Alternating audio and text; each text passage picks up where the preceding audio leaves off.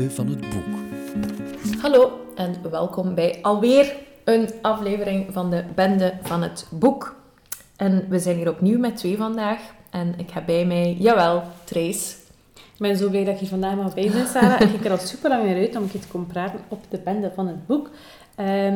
Blij dat je vandaag je droom kan waarmaken. Ja. We hebben nog eens hetzelfde boek gelezen. Ja. Letterlijk hetzelfde, deze keer. Echt dezelfde uitgave en al. Ja, dat is Mijn jaar van rust en kalmte van Ottessa Moshfegh. Mm-hmm. We hebben dat gekregen van de uitgeverij Hollands Diep. En toen dat ze stuurden van, ik denk dat dit iets voor jullie is, dacht ik, ik heb daar nu nog nooit van gehoord. Mm-hmm. Intussen heb ik hem wel al veel gezien in de boekwinkels, heb ik ook aan reviews gelezen. Ja. En ben helemaal mee ook. Ottessa Moshfegh heeft ook al voor haar tweede roman, Eileen, heeft ze ook al een nominatie gekregen van de Man Booker Prize en al. Dus het is niet, ze komt niet plotseling uit het niets. Okay. Ik had daar gewoon niet zien aankomen. Nee, maar dat was volledig mijn eigen fout, niet die van Ottessa Moshfegh. Nee. Maar dus Mijn jaar van rust en kalmte, in het Engels uitgegeven als My Year of Rest and Relaxation, is redelijk recent. Ik denk dat hij... 2018. In Nederland, hè? Ja. En ja, met de oorspronkelijke versie ook 2018. Ook, maar dus het is snel vertaald. Ja. En ik denk dat dat misschien ook wel eens een beetje... Dat zal waarschijnlijk wel gehyped worden, dat boek, denk ik. Mm-hmm. Het heeft er alles voor. Ja, hè? Ja. Het heeft ook de cover met een triestige dame. Een superleuke triestige dame. Een superleuke triestige dame met dan zo wat halfblote tepels. Maar dan ook zo met zo, weet wel, fel roze letters erop. Dus het is ook een mooie cover. Ik vind dat ook een mooie kleur. Hoor. Ja. Ik googelde en ik dacht, roze, ik zei, laat maar komen. Mm-hmm. Nee, maar dus anyway, we hebben hetzelfde boek gelezen vandaag. We eten ook dezelfde cakejes en we drinken dezelfde thee. Vandaag zijn we eigenlijk een soort van tweeling. Wow, ik heb altijd een tweeling wel zijn. Ik niet per se, maar als jij dat wil, Sarah, dan doen we dat. Oké. Korte inhoud. De My Year of Rest and Relaxation gaat letterlijk over een jonge vrouw die een jaar lang eigenlijk een soort van winterslaap wil houden. Ja. Ze heeft een beetje gehad met leven. En terecht wel, hè? Wel en niet. Weet je wel, ze is knap. Ze heeft een goede... ze is knap, ze heeft een goede job, ze heeft veel geld. Ze heeft zo niet echt zo'n duidelijke reden om te zeggen van... Daarom moet je slecht voelen over het leven. Maar aan de andere kant, haar ouders zijn gestorven. Ja, ze doet haar job niet graag. Haar lief is een smeerlap. Wel, zie, ja. Dat is dan de andere kant dat ik nu net ging doen. Dat is dan de andere kant. Haar ouders zijn dood. Ze had ook wel echt niet zo'n goede band met haar ouders. Dus ik denk, dat lijkt haar niet zo zot te beïnvloeden. Met het feit dat ze geen goede band hebben met haar ouders. Dat is misschien erger dan het feit dat ze dood zijn. Ja, ze heeft ook een heel rare relatie met haar beste vriendin. Ja. Die beste vriendin is zo heel wel zo afhankelijk van haar. En die vindt haar ook echt zo... Die verafgoedt haar zo'n klein beetje. Maar ze heeft zoiets van... Het is niet waarom eigenlijk? Ja. Mm-hmm. Dus ze heeft echt zo'n vrij... Ja, ze is een soort van ontevredenheid. Ze voelt echt zo een leegte tegenover haar leven. En ze denkt, als ik nu gewoon een jaar kan slapen... Ja, dan ga ik herboren worden. En, dat is eigenlijk haar doel. Want het is gelijk al gezegd, bijvoorbeeld Reva is dan de vriendin. Ja. En ze snapt echt niet waarom dat Reva haarzelf ziet als een vriendin. Want ze voelt ook wel vaak van... Ze is ook een heel slechte vriendin. Voilà, en ze voelt dat ook. Ja. En ze is daar ook zichzelf bewust van. Maar soms merk je wel dat ze ook Reva zelf mist of nodig heeft. In het boek probeert ze dus een jaar lang te slapen. Ze doet dat onder invloed van vrij harde medicatie en veel medicatie. Wat dat wel vaak grappig is, want dan moest ze naar haar psychiater gaan en zeggen van ik heb eigenlijk echt zo wat slaapproblemen. Zou ik nog wat nieuwe medicatie kunnen krijgen? Maar die psychiater is zelf echt Tuttle. Zo zot gelijk een achterdeur. Dat is ongelooflijk dat zo iemand... weet wel, permissie heeft om medicijn voor te schrijven. Mm. Ook de manier waarop dat ze haar gevonden heeft. Wat was het weer? Ze heeft gewoon 's nachts of zo, op een vrij, denk 3 uur 's nachts, allemaal mensen in het telefoonboek gebeld. Allee, psychiater. En zij was de enige die opnam, dus daar iets van. Ja. Ja. Oh ja, die neem ik. Ja, en die zelf echt... Die heeft ook echt professionele hulp nodig, Dr. Tuttle. En die schrijft van alles voor. Ja. Dat maakt niet uit wat. En dus ons hoofdpersonage ligt dan iedere keer en zegt van ja, die medicatie helpt toch niet zo goed, kan ik nog iets sterkers krijgen.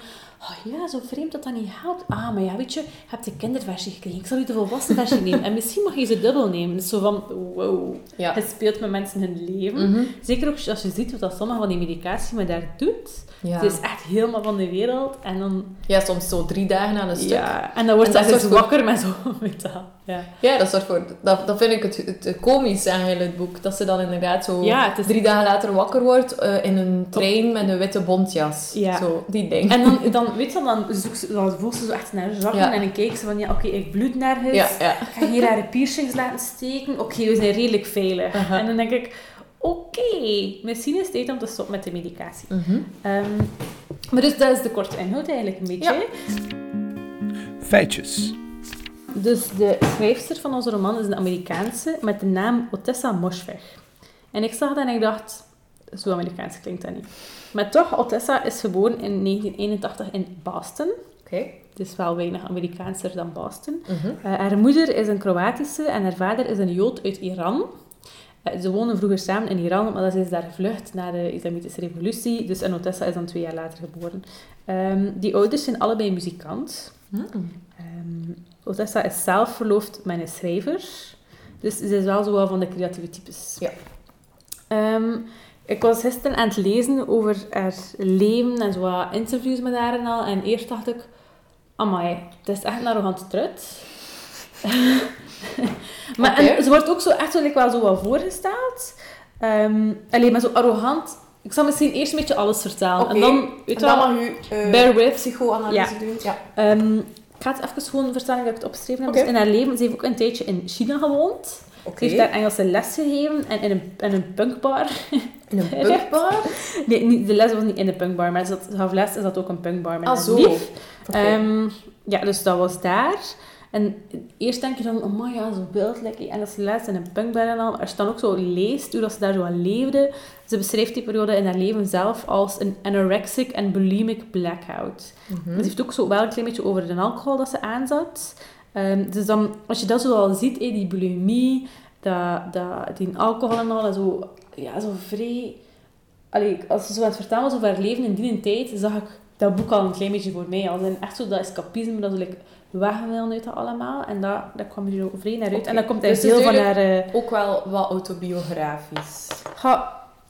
Of sommige elementen. Bijvoorbeeld op de achterkant van het boek staat er waarschijnlijk de beste existentiële roman die niet door een Franse auteur geschreven is. Ja. En dat existentiële zit echt zo overal in. Dat zit in haar boeken, maar ook in wat dat ze zegt, maar ook zo een klein beetje hoe dat ze het zelf geleefd heeft. Okay. Dus dat is wel speciaal.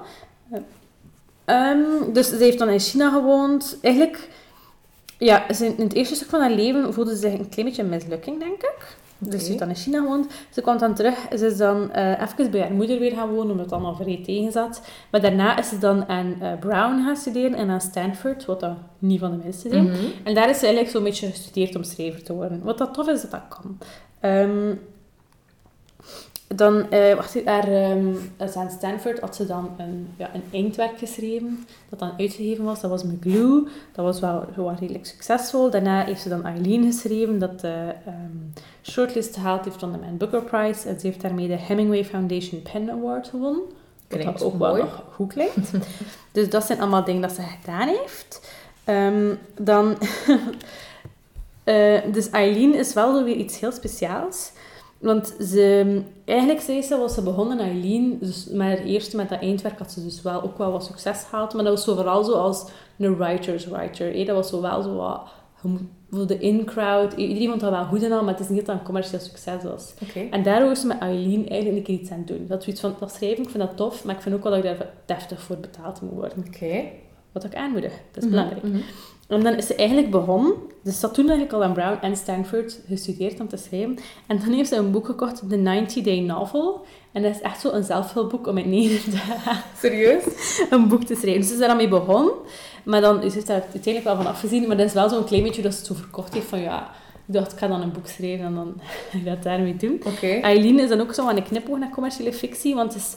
een soort van detectieve, ja. Maar dan wel zo met al die existentiële shit daarin, dat je hier ook ziet in die roman, weet wel.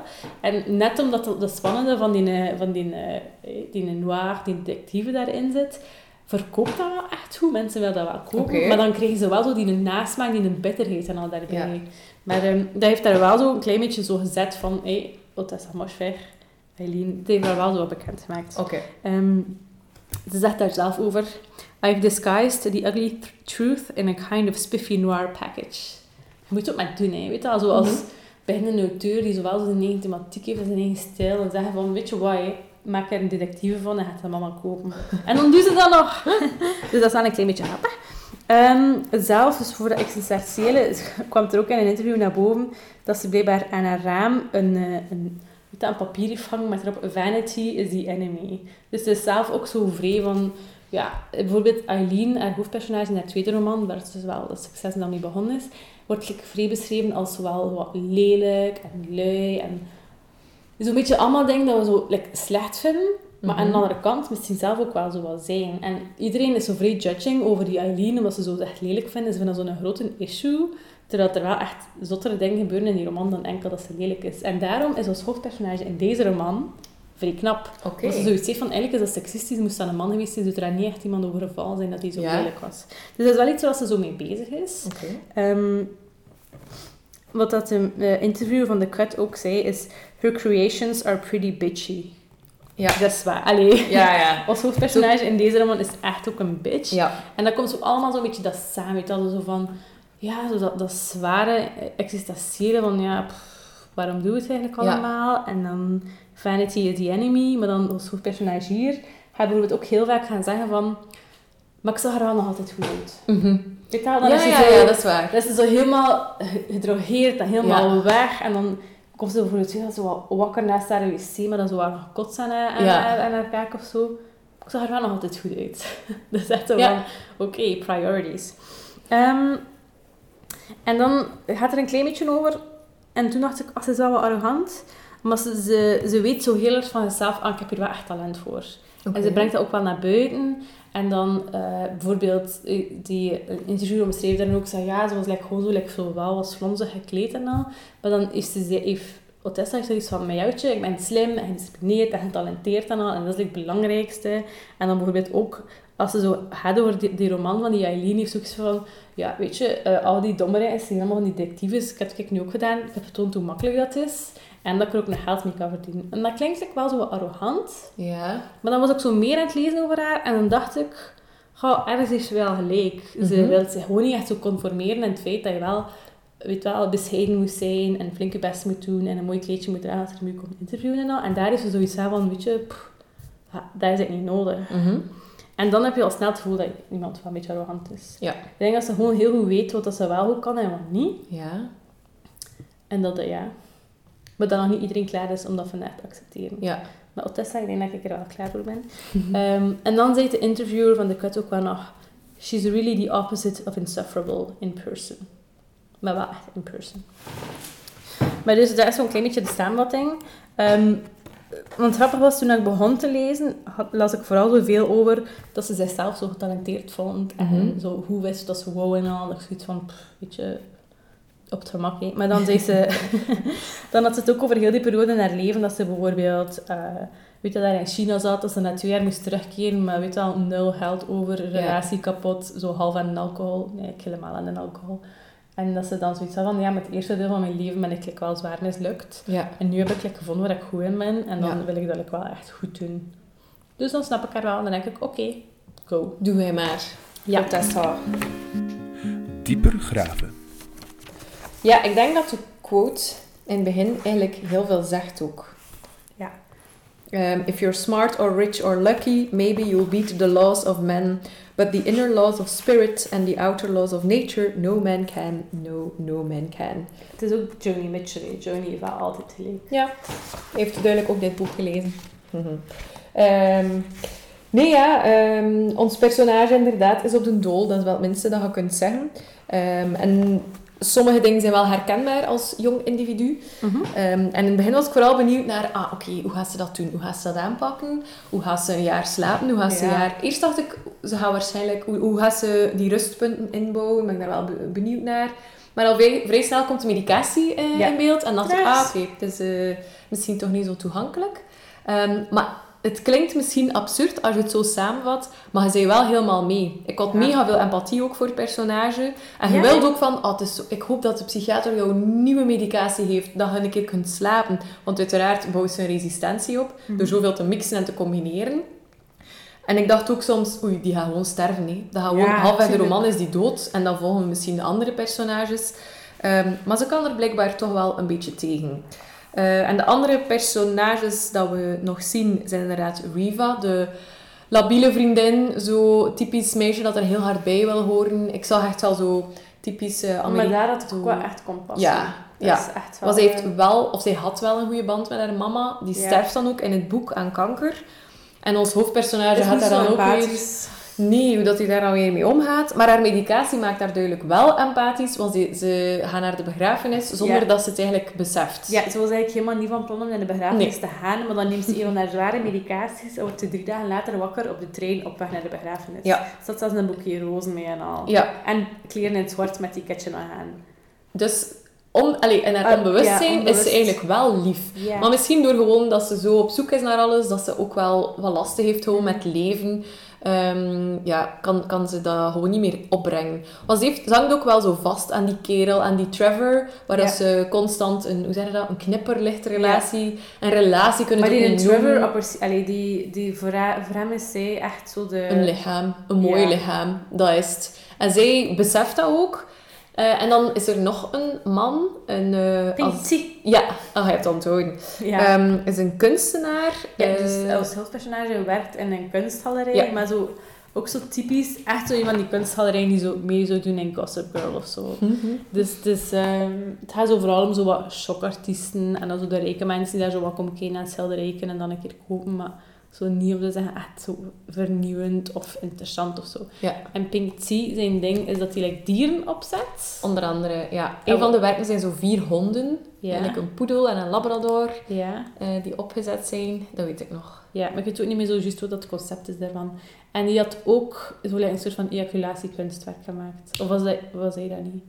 Het zal wel. Ja, het was allemaal zo van die moderne pointless kunst. En je hebt ook moderne kunst met echt zo'n boodschap aan haal en een goede techniek, maar daar was het echt zo vooral... Lijkt dat gezegd, provocatie. Ja, provocatie, inderdaad. En Pinkie is één van de kunstenaars daar. Ja, en eigenlijk klikt dat totaal niet tussen die twee. Ze kunnen elkaar niet zien. En dat is grappig, want ons hoofdpersonage komt zo heel vaak ook wel zo wat oppervlakkig over. Ja. Maar als het dan bijvoorbeeld over die kunst gaat, is ze eigenlijk wel echt ideeën over. Ze heeft ook... Ze is ook kunsthistorica van opleidingen al. Dus het is niet dat gewoon een Barbie is die daar achter een toog staat of zo. Nee. Ze heeft daar al die ideeën over. Maar dan werd ze wel zo typisch in een galerij met kunstwerken die haar niet zeggen.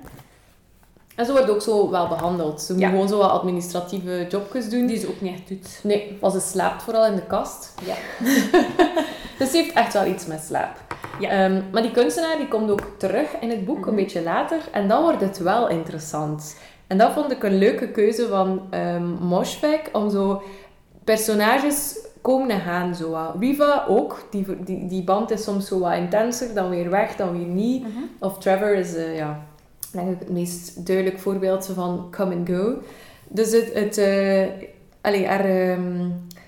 kan heel mooi personages laten walsen in het verhaal. Ik denk dat dat de term is die ik zocht. Maar misschien moeten we niet vertellen wat de kunstenaar dan nog doet. Nee. Want dat is wel een van de mooiste... Maar bijvoorbeeld wel... Passages. In het begin beschrijft hem zo een beetje van... dat is een van de kunstenaars op mijn werk. En dan, als ze zo begint met zo echt zo zware medicatie te nemen... Wordt ze dan ook zo plots... En dan komt ze dan wakker. Ja. En dan vindt ze zo Polaroids in haar appartement. Ze bleef er op feestjes is geweest. En dan herkent ze die in Pinkie. En denkt ze van... Oh my god, wat is er gebeurd? En dan begint hij zo inderdaad zo wel weer in haar leven te komen. Ja. Maar we gaan niet vertellen wat er dan gebeurt. Ja. Want dat is wel een mooitje. Ja, het lukt daar wel niet helemaal om een jaar van rust en kalmte in te bouwen. Technisch gezien wel. Maar het blijft toch allemaal zo in haar kop spoken. Ze voelt haar niet goed. Ze weet niet goed waarom. Want ze weet... zoiets ook wel eens is wees geworden, dat dan een klap is. Maar inderdaad, haar band met haar ouders was verre van ideaal. Dat komt ook... Allee, dat is echt wel een dominante verhaallijn. Dat haar moeder niet echt de liefste mama van de wereld was. En denk aan de moeder in Oker. Oh, dan vond ik de moeder in Oker wel liever. Ja, achteraf gezien. Maar als je in het midden van het verhaal zat, was dat toch zo, ook zo'n beetje zo'n moeder. Ja, was die zo labiel. Die was toch redelijk labiel. Ja. Ik had het gevoel dat de moeder van ons hoofdpersonage hier echt gewoon alleen maar aan haarzelf dacht. En zo miserabel was in haar leven dat ze gewoon wou mooi zijn en drinken en niks meer doen. Terwijl dat ik bij Oker wel het gevoel had dat hij wel interesse toonde. Dat wel, maar niet kunnen was. Ja, maar die was toch wel meer geïnteresseerd in haar dochter. Alleen zoals ik het hoofdpersonage heb aangevoeld, had ik wel het gevoel dat die moeder meer iets had van amai, waarom ik ooit een kind had. Ik had dat wel, zeker in het eerste deel van Oker, ook wel met die moeder. Ja? Ja. Misschien ben ik het al een beetje vergeten dan. Ja, ik denk het. Ja. Want naar het einde toe is inderdaad wel die moeder dan liever. Ja, merk je dan dus inderdaad wel interesse in haar kinderen. Maar zo zeker dat eerste deel is dan, vond ik dat die moeder daar veel op leek. Ja, oké, maar dat kan. En de papa is dan iets... Allee, ze staat iets dichter bij haar papa, maar ook niet zo super dicht. En hij sterft dan aan kanker, denk ik ook. En dus ze ziet hem ook letterlijk aftakelen. Maar je hebt nooit het gevoel... Ze zeggen nooit of ze beschrijven nooit echt... wat dat dan maar daar heeft gedaan. Ze voelt wel van, amai, dat heeft echt wel gezorgd dat het personage de weg kwijt is.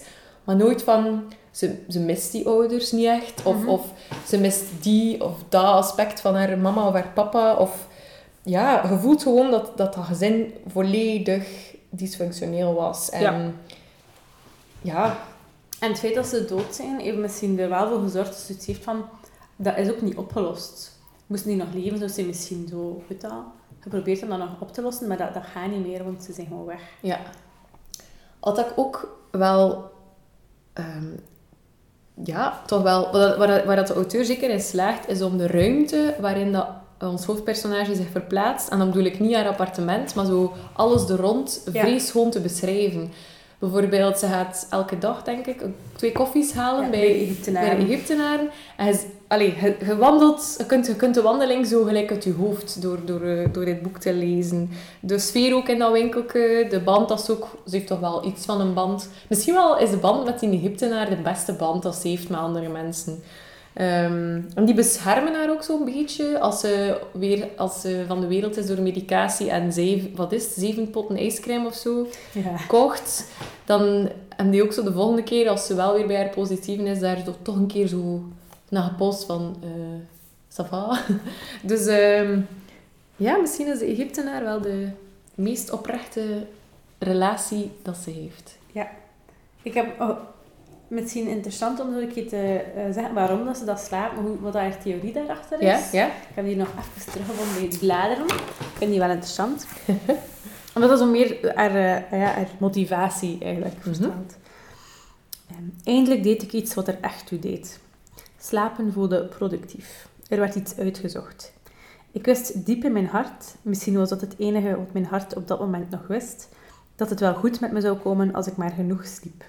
Dat ik daarna weer als nieuw zou zijn. Herboren. Ik zou een heel ander mens worden. Al mijn cellen zouden zo vaak worden vernieuwd, dat de oude cellen alleen nog maar vage herinneringen aan iets van lang geleden zouden zijn. Mijn oude leven zou een wazige droom zijn, en ik zou helemaal opnieuw kunnen beginnen. Zonder spijt, gesteund door de gelukzalige sereniteit die ik zou hebben gevonden tijdens mijn jaar van rust en kalmte. Ja, dat vat het wel wat samen. Hè? Ja, en op zich, als je dat zo leest, dat klinkt eigenlijk wel logisch. Ja, hè? Je begrijpt daar wel van, misschien is dat eigenlijk helemaal geen zo'n dom idee. Maar het is zo'n haar methode die misschien een beetje vragen oproept. Maar aan de andere kant, hoe zou je het wel kunnen doen natuurlijk? Een jaar slapen. Ik heb ook een passage aangeduid die aantoont wat dat eigenlijk met je doet als je... Ja, ze is duidelijk verslaafd aan de medicatie. En ik vond het wel heel mooi, omdat het zo visueel is... Dus in gedachten stelde ik een lijstje op van de pillen die ik wilde innemen en daarna fantaseerde ik dat ze ook daadwerkelijk innam. Ik maakte een kommetje van mijn hand en plukte de onzichtbare pil van mijn handpalm. Ik slikte ze 1 voor 1 door. Het hielp niet. Ik begon te zweten. Dus dat is op het moment dat ze terugkomt in haar appartement en al haar pilletjes zijn weg. Al haar medicatie is gestolen. Dus... Of ze heeft het zelf weggedaan. Ja. Dus ze beseft ook echt wel dat ze iets niet zo verstandig aan het doen is. Nee, ze weet dat heel goed dat ze echt domme dingen aan het doen is. En toch bleef ze dat zo doen. Ja. Op een bepaald moment is ze inderdaad al zo wat resistent aan het worden tegen haar slaappillen. En dan zegt ze, ja, ik nam dat. En dan wacht ik even, ja, er gebeurde niets. Dus dan heb ik nog 2 van dat genomen en nog eentje van dat. Ja, er gebeurde niets. Ik was ondertussen al zo lang wakker. Ik heb dan nog één genomen en dan nog iets van dat. En dan denk ik, oh my god, dat klinkt echt als dingen waar je dood van gaat. Hè? Ja. Dat is echt... Wat we ook nog niet gezegd hebben, is dat ze... constant naar films kijkt. Ja. En echt naar zo'n videocassetten. Ja, het is nog maar videocassetten. Ja, en naar zo'n klassiekers. Ja, en dus waarom keek ze naar de videocassettes? Nu zou je gewoon zo wat brainless Netflix bingen. Mm-hmm. Maar het is het jaar 2000. De videocassettes er nog. Ja. En dus ook op een bepaald moment... Dus ze kijkt altijd naar dezelfde films. Af en toe koopt ze een keer een nieuw, maar... soms zegt ze echt zo... Ja, ik heb 3 keer naar elkaar naar dezelfde film gekeken. Met Whoopi Goldberg. Ze heeft ook iets met Whoopi Goldberg. Ja. Wat ik al hilarisch vond. Ja. Maar op een bepaald moment gaat haar videorecorder kapot. En dan vraagt ze aan Trevor om haar een nieuwe te brengen. Maar in plaats van een videorecorder brengt hij haar een dvd-speler. Maar als grote probleem dat ze natuurlijk geen dvd's heeft. Ja. Dus dat is wel moeilijk. Misschien nog even een beschrijving van hoe verward dat ze is als ze wakker wordt. En dat ze soms echt niet weet wat er gebeurd is. Dus toen ik badend in het zweet wakker werd, zag ik een stuk of 10 ongeopende dozen Chinees afhaaleten op de salontafel staan. Het stonk in de kamer naar varkensvlees, knoflook en verschaalde plantaardige olie. Naast me op de bank lag een bergje uitgepakte stokjes. Op de tv was een infomercial voor een voedseldroger, maar met het geluid uit. Ik ging op zoek naar de afstandsbediening, maar die kon ik nergens vinden. De thermostaat stond op 35 graden. Ik draaide hem lager en zag toen dat het grote Perzische tapijt, een van de weinige dingen die ik uit mijn ouderlijke huis had bewaard, opgerold tegen de muur onder de ramen in de kamer lag. En dat de jaloezieën omhoog waren getrokken. Daar schrok ik van.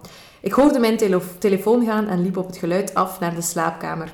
Hij lag in een glazen kom die bedekt was met plasticfolie en midden op het kale matras stond. Ja. Voilà. Zo. Ja. Dus... Stel je voor. Ik zou denk ik niet meer durven slapen, omdat je gewoon zo wat maffe dingen... Ik zou zeker die medicatie niet meer durven. Ook al. Ook, want het is zeker zo één bepaalde medicatie, dat ze al die rare dingen begint te doen. Hè. En dan iedere keer als ze zegt, ja, ik heb nog zo eentje genomen, dan denk ik, nee, wat gaat er nu gebeuren? Ja. Is het wel een goed idee?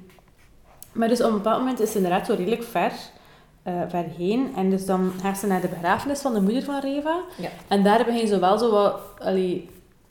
ja, dan is ze al denk ik een halfjaartje of zo aan het slapen. En dan beschrijft ze... Terwijl ik in Reva's zwarte kamer onder haar trieste pillende laken en al die dingen lag te denken, voelde ik niets. Ik kon wel denken aan gevoelens, aan emoties, maar ik kon ze niet bij mezelf oproepen. Dus dan voel je dat ze echt zo die onthechtheid, als ze naar op zoek is, geeft ze dan ook wel, maar ja, wat wint ze daarmee? Ja. Bijzonder weinig, hè? Ja. Want het is, ze voelt niets niet meer. Mm-hmm. Ja, want ze denkt dan bewust aan allemaal trieste dingen. Ja, ze denkt dat ze probeert echt zo de laatste dagen van haar vader, of hoe ze haar moeder stierf, maar ze kan het allemaal wel herinneren en ze kan het ook misschien wel zo wat beschrijven, want ik voelde mij zo, maar ze voelt het niet meer. Mm-hmm. Nu denk je, amai, dat is echt een deprimerend boek, maar het is vaak ook echt hilarisch. Ja. Echt, als ze dat allemaal beschreef, dan denk ik van, zeker zo, zoals dat je al zei, haar psychiater is nu wel echt zo van het kwakzalvende type. En die vraagt haar dan bijvoorbeeld ook om haar dromen op te schrijven. Ja. Als hoofdpersonage, dus onze naamloze hoofdpersonage, ziet dat ik nu wel niet echt zitten om dat te doen. En dan verzint ze ook gewoon van alles. Ik ben een keer aan het kijken waar ik daar heb staan. Ja. Ik hou niet zo van de term dromenlogboek, zei ze tegen me tijdens ons maandelijkse persoonlijke gesprek in juni. Ik geef de voorkeur aan nachtvisielogboek. En dus ging ik aantekeningen maken. Telkens als ik wakker werd, schreef ik op post-its wat ik me nog van mijn dromen kon herinneren. Later schreef ik die dromen met een gestoorder handschrift over op een bloknoot en er zonder wat akelige details bij. Die verslagen kon ik dan in juli aan Dr. Tuttle geven in de hoop dat ze zou denken dat ik meer slaap nodig had. Ik droomde een keer dat ik naar een feest op een cruiseschip ging en dat ik in de verte een eenzame dolfijn zag rondzwemmen. Maar in het verslag schreef ik dat ik op de Titanic zat en dat die dolfijn een haai was, die tegelijk Moby Dick en Dick Tracy was. en ook een keiharde erectie die een speech hield voor een groep vrouwen en kinderen en daarbij met een pistool zwaaide. Daarna bracht ik de Hitlergroet en sprong ik overboord. Er werden alle anderen geëxecuteerd. Oh. En zo beschreef ze zo al haar dromen die zo heel normaal of zelfs banaal beginnen. Ja. En dan eindigt het altijd in moord, verkrachting, bloed overal, Hitler. Ja. Alles om aan die pil te geraken. Ja. En ergens denk ik ook, Dr. Tuttle had ook gewoon zo onverantwoord te werk. Ja, dat je het zegt van, het is toch... Nee, het is toch maar een halve, ze kan u dan even goed die pil nemen. Voilà, want ze vergeet ook alles. Ze vergeet meerdere keren dat de ouders van het hoofdpersonage gestorven zijn. Zo'n mega essentiële ding, dat je denkt, allee, schrijf dan toch dat op. Ja. Dan, of ook dat nog bij. Dan verzint het hoofdpersonage ook altijd andere manieren waarop haar moeder gestorven is. En zien dat die psychiater dat toch vergeet, dan zegt ze gewoon altijd iets nieuws. Ja. Wat dat er dan weer, of waarvoor dat de psychiater dan weer een link zoekt met de medicatievoorschriften dat ze kan doen. En dan is ons hoofdpersonage zeer blij. Ze heeft daar ook altijd staaltjes van medicatie. Ja. Als ze zo liggen heeft, dan echt alsof dat snoepjes zijn. Zo een mandje, grabbel maar een keer. Ik heb nog wat staaltjes in. Is het flink geweest? Blijft wel echt boeiend. Mm-hmm. En zeker ook naar het einde. Wat ik wel vond, en ik had zo een paar reviews gelezen. En die leggen zo heel hard de nadruk op het feit van... het is het jaar van 9/11 en dat speelt een rol en al. Maar ik heb echt zeker 2 of 3 reviews gelezen waarin ze dat zeggen. Ik had het wel een beetje door. Pas zo helemaal op... het wordt wel dat wel zo wat aan. En hebt wel, maar wel niet om te zeggen van... Amai, dat is echt de katalysator van alles. Nee. Ik vind dat zelfs een beetje een achterafje.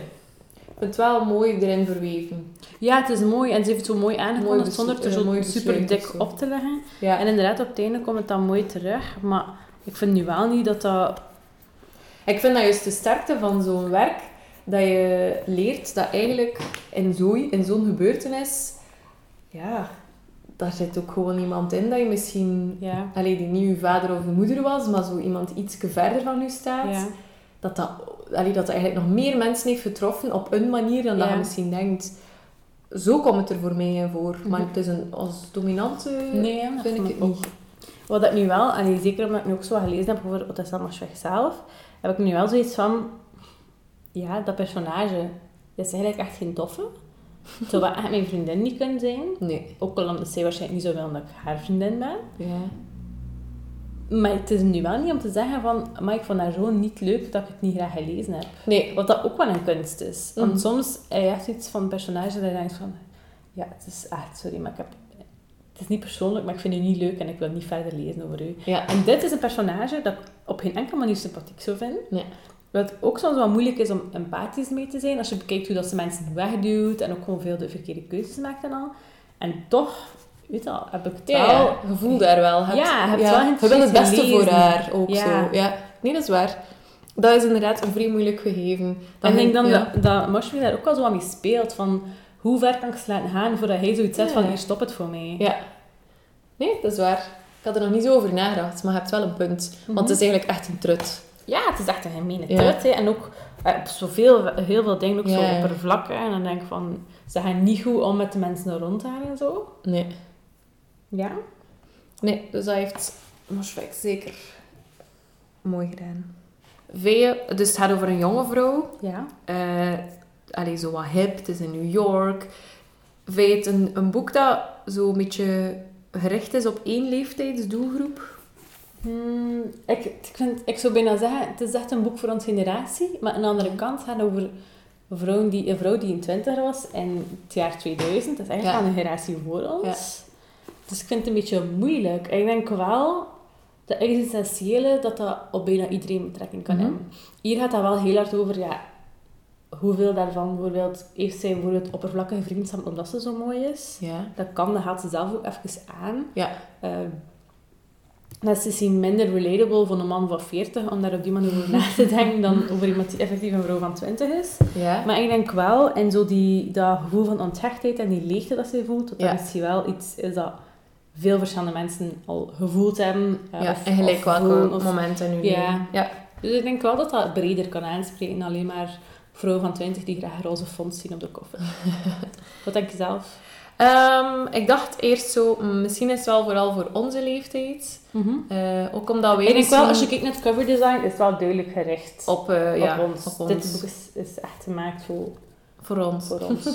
Nee, dat is waar. Ook, dat existentiële is denk ik ook gewoon iets waar je op onze leeftijd vooral mee bezig bent. En ik denk dat de humor misschien ook wel zo wat... Ja. Zo, vind je de humor? Ja, wel, weet je niet. Ik denk dat de humor net iets is dat ook voor andere mensen herkenbaar is. Maar ik vind gewoon het gegeven of het idee van...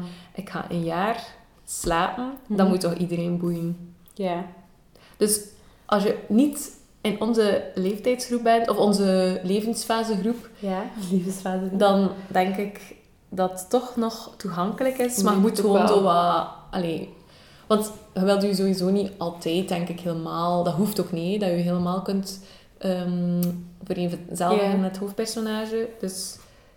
Maar het is misschien wel een beetje girly. Ik weet niet of ik dat mijn lief zou aanraden, bijvoorbeeld. Ja, ik denk...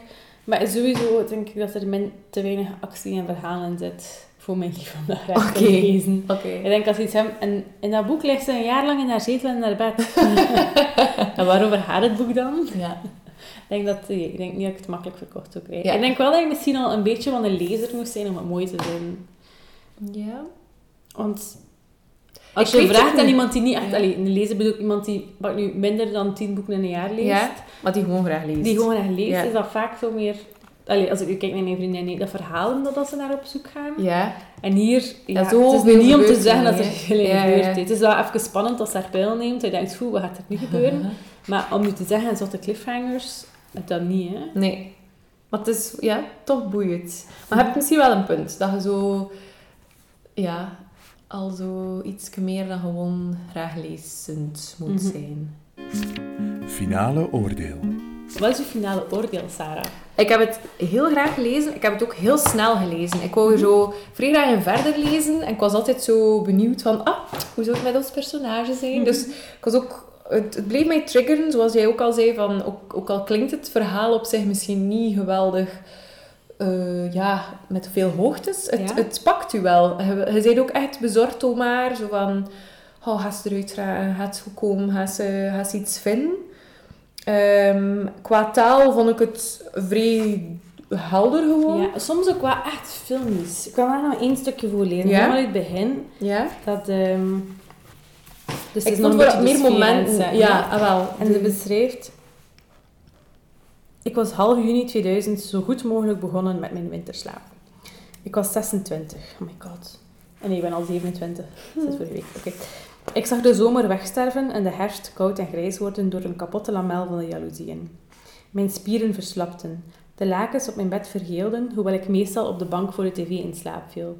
Een blauw-wit gestreepte bank van de Pottery Barn. Doorgezakt en onder koffie en zweetvlekken. Dat je zo voelt, die spieren die verslappen, die zomer die zo al weggaat in de herfst en dat grijs en al. Ik kon dat vrij goed zien, wat er gebeurde. Ja. Dus ik vind wel, het is nu niet van die zotte coach dat ik denk, daar ga ik lang over nadenken, maar het is wel mooi beschreven. Ja, het is waar. Ik denk inderdaad, je ziet het al, het zit echt als een film in je hoofd. Dus het moet misschien niet zo gaan van de talige zinsconstructies, maar de beschrijving is wel helemaal af. Ja, dus ik denk dat dat een beetje samen is wat ik er ook van, want ik heb het echt graag gelezen. Ja. Het leest heel vlot.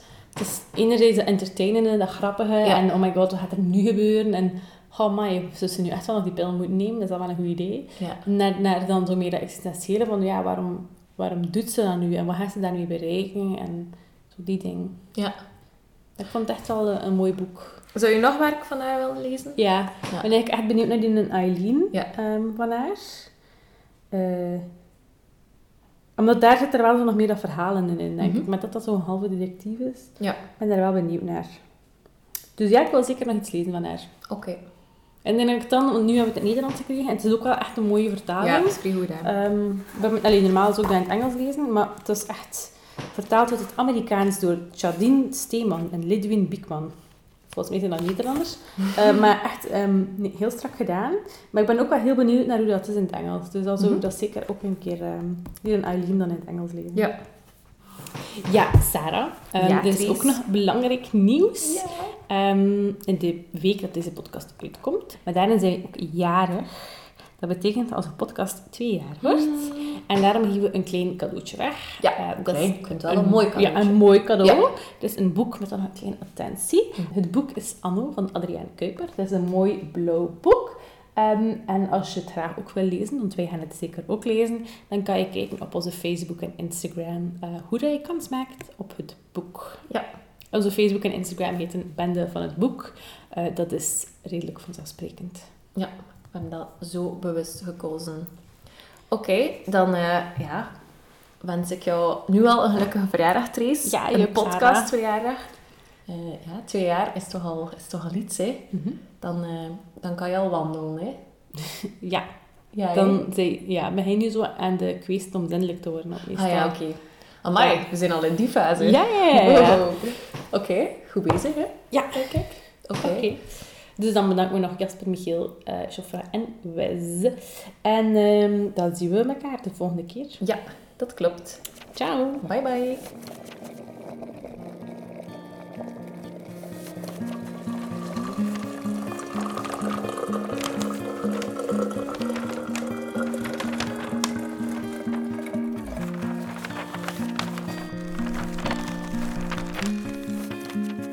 Bende van het Boek.